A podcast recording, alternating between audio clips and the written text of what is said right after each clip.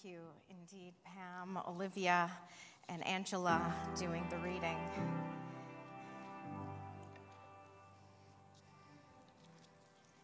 Don't worry, I'm not singing a solo. that will definitely cause you all to leave. As a kid, I could not wait for Friday to come. It was a day that I look forward to all week. Now, I did well in school and I liked school, but I just could not wait for the school bell to ring Friday afternoon and we were dismissed. My friends and I would run out of school yelling, TGIF! We were so grateful that it was Friday. I was so excited because I knew that even if my brothers and I were bad that week, that our parents would give us some sort of treat. We would get pizza, we would get to stay up late, we would, you know, get to watch a movie or go somewhere. There was always something to look forward to. And so we were so grateful that it was Friday. I believe that as we reflect on the events of Good Friday, that in the same way we can look at all that has happened and we can say, Thank God it's Friday. Thank God it's Friday. If you have your Bibles, would you turn to John chapter 19? And we're grateful that Brother Cedric Ray read the first 16 verses earlier and I will continue starting at verse 17. And if you are able to, would you please stand as we read God's word? John chapter 19, starting at verse 17. And it says this So they took Jesus away, carrying him, carrying the cross by himself. He went to the place called sorry, he went to the place called Place of the Skull, in Hebrew, Golgotha. There they nailed him to the cross. Two others were crucified with him, one on either side, with Jesus in between them. And Pilate posted a sign on the cross that read, Jesus of Nazareth, the King of the Jews. The place where Jesus was crucified was near the city, and the sign was written in Hebrew, Latin, and Greek so that many could read it.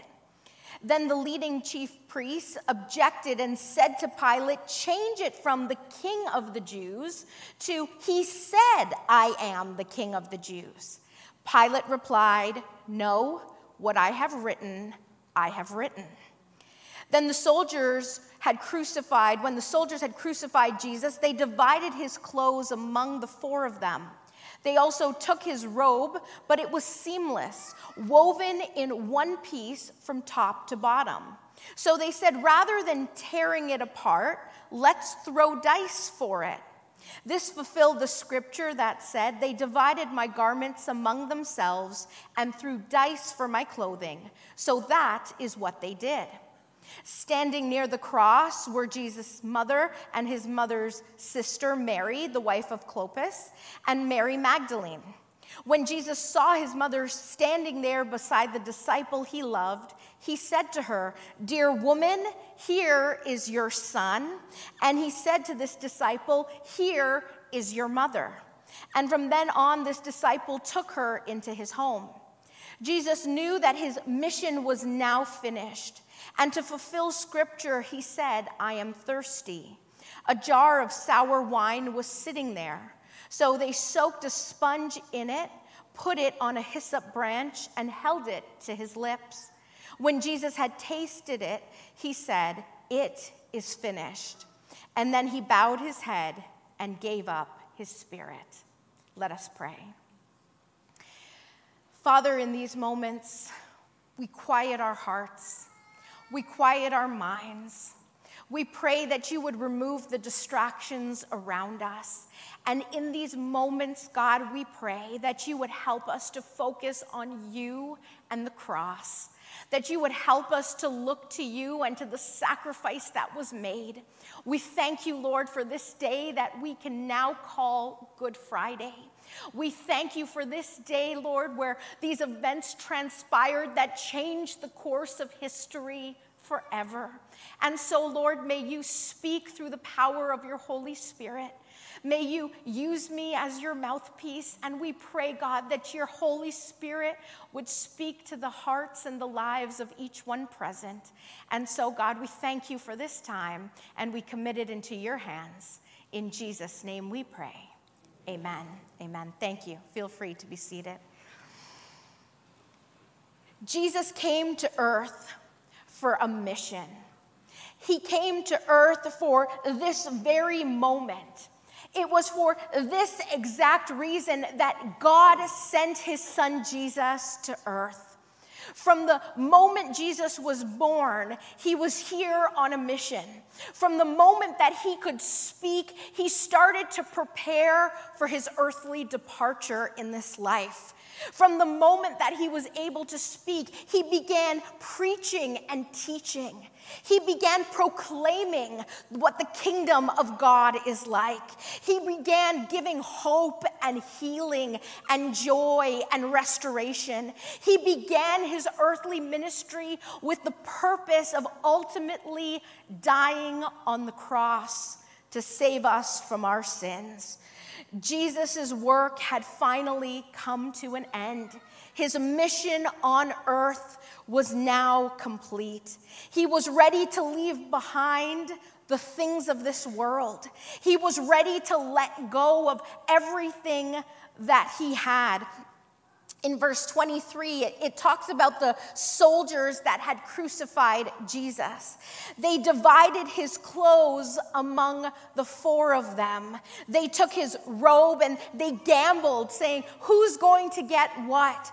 You see, it didn't matter that Jesus no longer had these garments. It didn't matter that they were gambling for them. It didn't matter what they were going to do because he didn't need them anymore. He was ready to let go of the earthly things. He was ready to let go and make peace with the fact that he was now leaving this world. So he lets go of his earthly possessions and he makes peace that the clothes are gone, everything has been stripped away from him and it's been left behind. And then he sees, hanging from the cross, he sees his mother Mary. He, he looks down at her with such love and concern, even in the midst of his own pain and suffering. And he says to her, Dear woman, this is your son. And he says to the disciple whom he loved, He said, This is now your mother. You see, before Jesus left, he had a plan in place. He made sure that things were taken care of. He was now ready to go. It had all been sorted out. It had all been taken care of. The ministry was complete. The teaching was complete. The things that he wanted to instill in his disciples were complete. He was now ready to go. And so he makes peace and he is ready to be nailed to the cross and to complete his journey.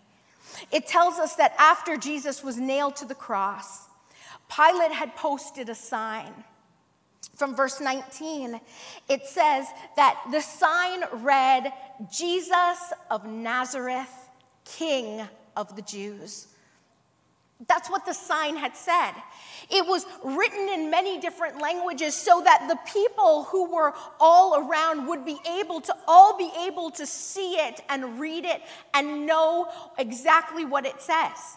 But, but Pilate got backlash, and, and, and, the people said, No, say that he said, I am the king of the Jews, not that he is.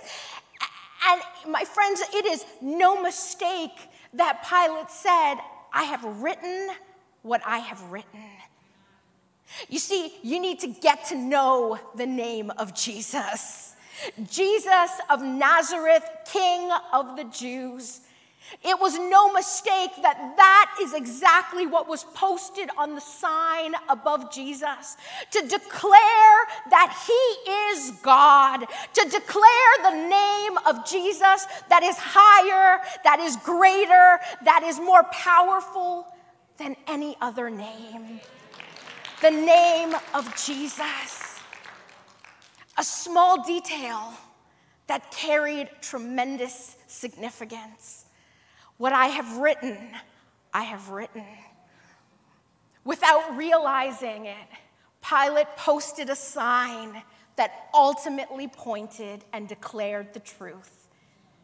Ultimately pointed to who Jesus said he was, is, and forever will be. You see, my friends, the soldiers mocked Jesus.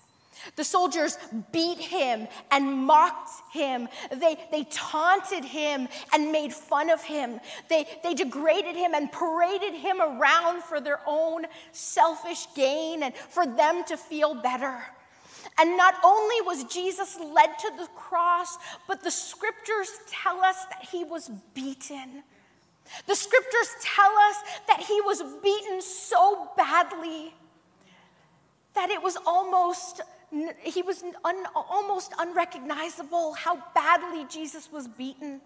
Every whip he took, every lash he endured was not for his own sin, but it was for us. And it is because of his stripes that we are healed. It is because of the fact that he was beaten and he was broken for us that we are made whole. And my friends, when the scripture tells us that, it's not just talking about a physical healing that we can experience because the price that Jesus paid was much too high for simply a physical healing. But the price that he paid went far beyond the grave. The price that he paid was ultimately for our sin, it was dealing with the spiritual issue. So that we could all have the opportunity to be saved, so that we could all have the opportunity to live with God forever. He was the only one who was able to purchase us back from Satan. Because of sin, we are separated from God. We are in the, the, the under the authority of Satan himself. But thank God for Jesus who paid the ultimate price for us. By Jesus paying the price for us, what he was doing is saying, I'm paying in full for their sin. I'm paying in full for their shame. I'm paying in full for their guilt. I'm paying in, in full for all that they have done wrong. So, Satan, you no longer own them. Jesus paid in full for us. The blood that was shed was innocent blood. The blood that was poured out was poured out in love because of his great, overwhelming love for us, so that we could be washed clean so that we could be washed whiter than snow. Satan no longer had a hold over us. He no longer has a grip on us. He no longer has dominion over us because we have been set free. We have been set free by Jesus. We have been set free by Him, and no longer can He hold it over us because Jesus silenced the boast of sin and the grave. He silenced Him, so now we can say, Oh, death, where is your victory? Oh, death, where is your sting? It has no hold on us my friends, we do not have to be afraid. We do not have to be afraid because we have been given the ultimate gift. We have been given the gift of salvation that has made, been made possible by Jesus' sacrifice. And all we need to do is to receive it, to believe it, to accept it, to trust in Him because He's done the hard part. He has done the work that was completed. There was no more sacrifices needed. There was no more lining up at the temple to bring your animal to be slain and sacrificed to be atoned for. It was all finished. It was all over. Jesus' life paid for sin from past, present, and for future. He has paid it all. And what he asks of us is love. You see, by Jesus dying, he fulfilled the Old Testament law. He fulfilled all the rules and regulations. That doesn't mean it doesn't apply to us, but it means he fulfilled it. And his law is love. And he showers us with grace. Jesus, champion of heaven, died to make a way so that we could enter in. He died making heaven possible for each one of us. But it didn't end there. You see, in three days, not only did Jesus die, but he, in three days, he rose again and he lives. He rose again and he conquered death and he is alive. And because of that, now all authority on heaven, uh, in heaven and on earth belong to him. He has ultimate rule and reign, and Satan has no power over us. My friends, what was accomplished on Good Friday wasn't good. Wasn't good, all the things that happened, but what Jesus was able to accomplish made it good. He made it good so that we can say, Thank God it's Friday. Thank God that it's Friday. Jesus, our King, has accomplished what no one else was ever able to do. In Philippians chapter 2, starting at verse 6, it says, Though he was God, he did not think of equality with God as something to cling to. Instead, he gave up his divine privileges. He took the humble position of a slave and was born as a human being. When he appeared in human form, he humbled himself in obedience to God and died a criminal's death on the cross. Therefore, God elevated him to the place of highest honor and gave him the name above all other names, that at the name of Jesus, every knee should bow in heaven and on earth and under the earth, and every tongue declare that Jesus Christ is Lord to the glory of God the Father. Amen. Amen. You see, my friends, Jesus was humble and obedient, and he was obedient even to the point of death. The soldiers had no power over him. He simply was led like a lamb to the slaughter because he allowed it to happen. It was at his command that legions of angels could have come and set him free. But God knew that this was the only way. God knew that in all of eternity, this would be the only way to make heaven possible. It would be the only way to reconcile a sinful people to a holy God. And so he was obedient even to the point of death walking to his final destination, so they thought. Walking to the point of where he would be crucified. And as he walked, not only did the soldiers mock him and taunt him, but the people jeered comments at him. The same people who on Palm Sunday wave branches and lay their garments down were the ones yelling, Crucify him! You see, my friends, not only did those people mock Jesus, but in our world today, so many mock God. So many mock God through music and movies, through the things that people say, through their actions and images. People mock God all the time. They take the name of Jesus in vain. But let me tell you something. Do not be deceived because God cannot be mocked. The name of Jesus is a powerful name. It is a name that people call on because it has so much power. It is a name by which we must be saved. A sign was there declaring the name of Jesus, stating exactly who he claimed to be. This sign pointed to the one who would ultimately save us. It was only King Jesus who was able to save us.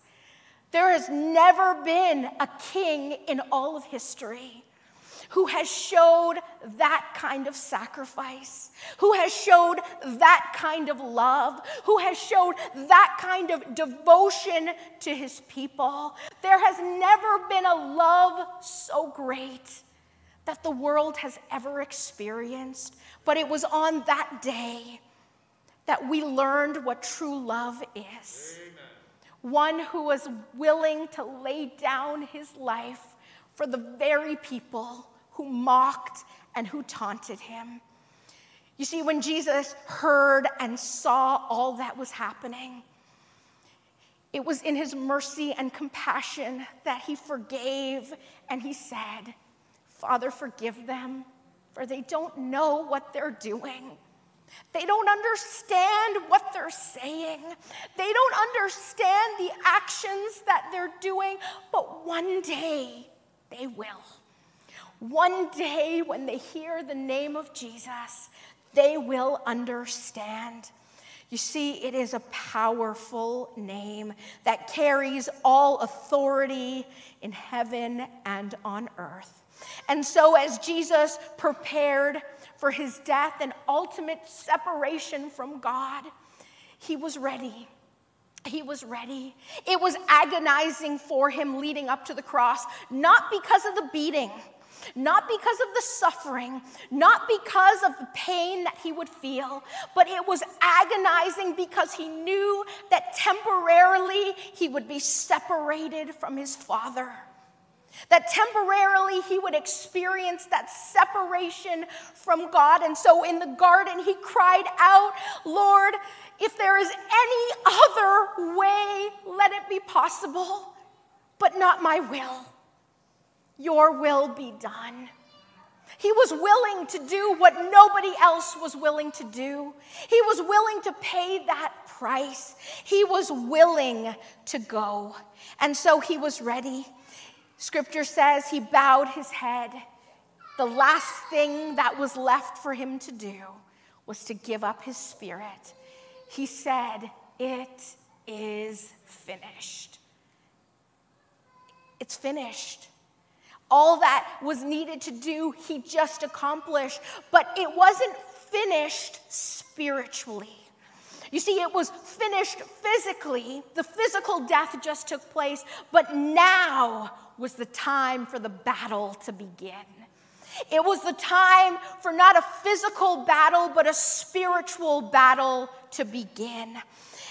And because we said sin is a spiritual issue, a battle between God and the devil himself. You see, the devil thought that he had won. The devil thought that he had the victory. The devil thought that he had defeated God, that he still had a hold on us. But oh, how wrong he was. The battle began to wage. My friends, God has no equal and he has no rival. There is no contender that can even come close to what God is able to do. And it was on this day, on this crucifixion day, that the ultimate battle between good and evil took place. And I want to read these song lyrics for you that beautifully tell this story. Feel free to just close your eyes and truly think about what took place on that day. The moon and stars, they wept. The morning sun was dead. The Savior of the world was fallen. His body on the cross, his blood poured out for us, the weight of every curse upon him. One final breath he gave. As heaven looked away, the Son of God was laid in darkness. A battle in the grave. The war on death was waged. The power of hell forever broken. The ground began to shake. The stone was rolled away. His perfect love could not be overcome. Now, death, where is your sting?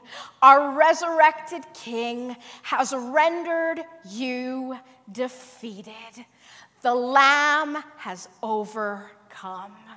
You see, there was a battle that took place that we didn't see, but was a great battle where the King of Kings defeated the enemy, where because of what he accomplished, there is no longer any room for Satan to still have a hold on us, but we have been set free. Amen.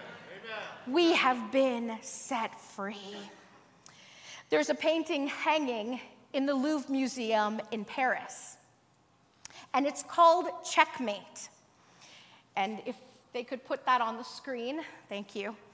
On the left side of the screen is a man who the artist of the painting depicts as the devil.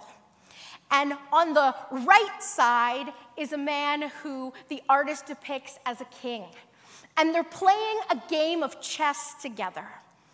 The devil is laughing and thinking that he has won the game. And the king is frustrated because he, he doesn't know what to do, and they're playing this game of chess. And so this painting is hanging in the Louvre Museum in Paris. A group of tourists come by one day, and in that particular tour group was a world champion chess player. As the tour guide led the group to the different artifacts and paintings and explained what each one was, he finally made his way over to this particular painting called Checkmate. It was at this painting that he explained to the group that this painting, the, arter, the artist's rendering, depicts the devil laughing at the king because he had just won and beat him in this battle. The group took a look and they move on to the next picture and the next item after that. Soon the, the group realized that the man who was the world champion chess player was no longer with the group. So the tour guide went back to look for him and found him still standing, staring at the picture. The tour guide let him know we have moved forward and we've moved on and it's time to go. And the man, the champion chess player, looks at the painting and he looks at the tour guide and he says, in the picture, the, you said the devil is laughing because he had just beaten the man, the king. The tour guide said, Yes, that's exactly what I said. He says, I have a problem with the painting. The tour guide, shocked, said, what, what, do you mean, sir? He says, Well, you know that I'm a world champion chess player, right? The tour guide said, Yes, I know.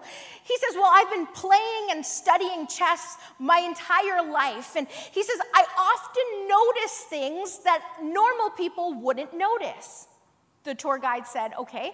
He says, um, The man said, the artist needs to either change the name of the painting or change the painting. The tour guide, again confused, said, What do you mean? The man again said, Well, you know I'm a world champion chess player, right? The tour guide says, Yes, sir, we've already established that. He says, When I look at this painting, I've noticed something that it seems no one else has noticed. The tour guide, a little at this point annoyed, said, Sir, what do you mean by that? The champion chess player said, The painting is called Checkmate, right? The tour guide says, Yes.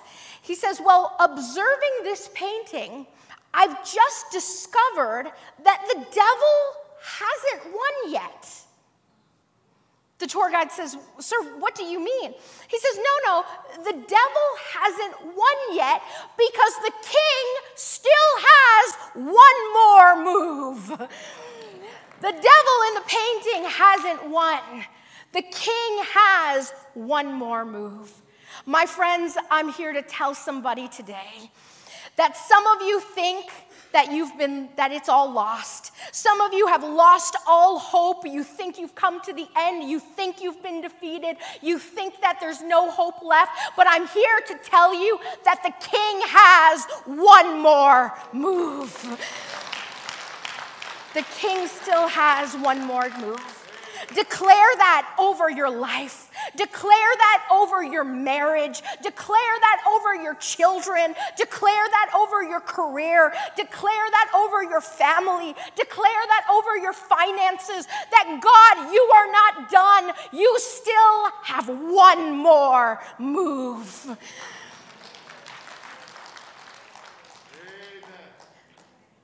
The devil laughed because he thought he had defeated Jesus. The devil mocked because he thought this was the end. The devil thought that he had won and that the victory was his.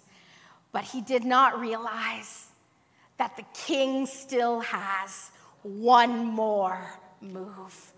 Thank God it's Friday, and that move is coming because Sunday's coming. Let us pray.